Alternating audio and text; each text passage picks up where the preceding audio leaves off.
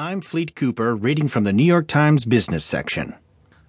Alibaba sales up 39% on increased consumer spending in China by Paul Mozur.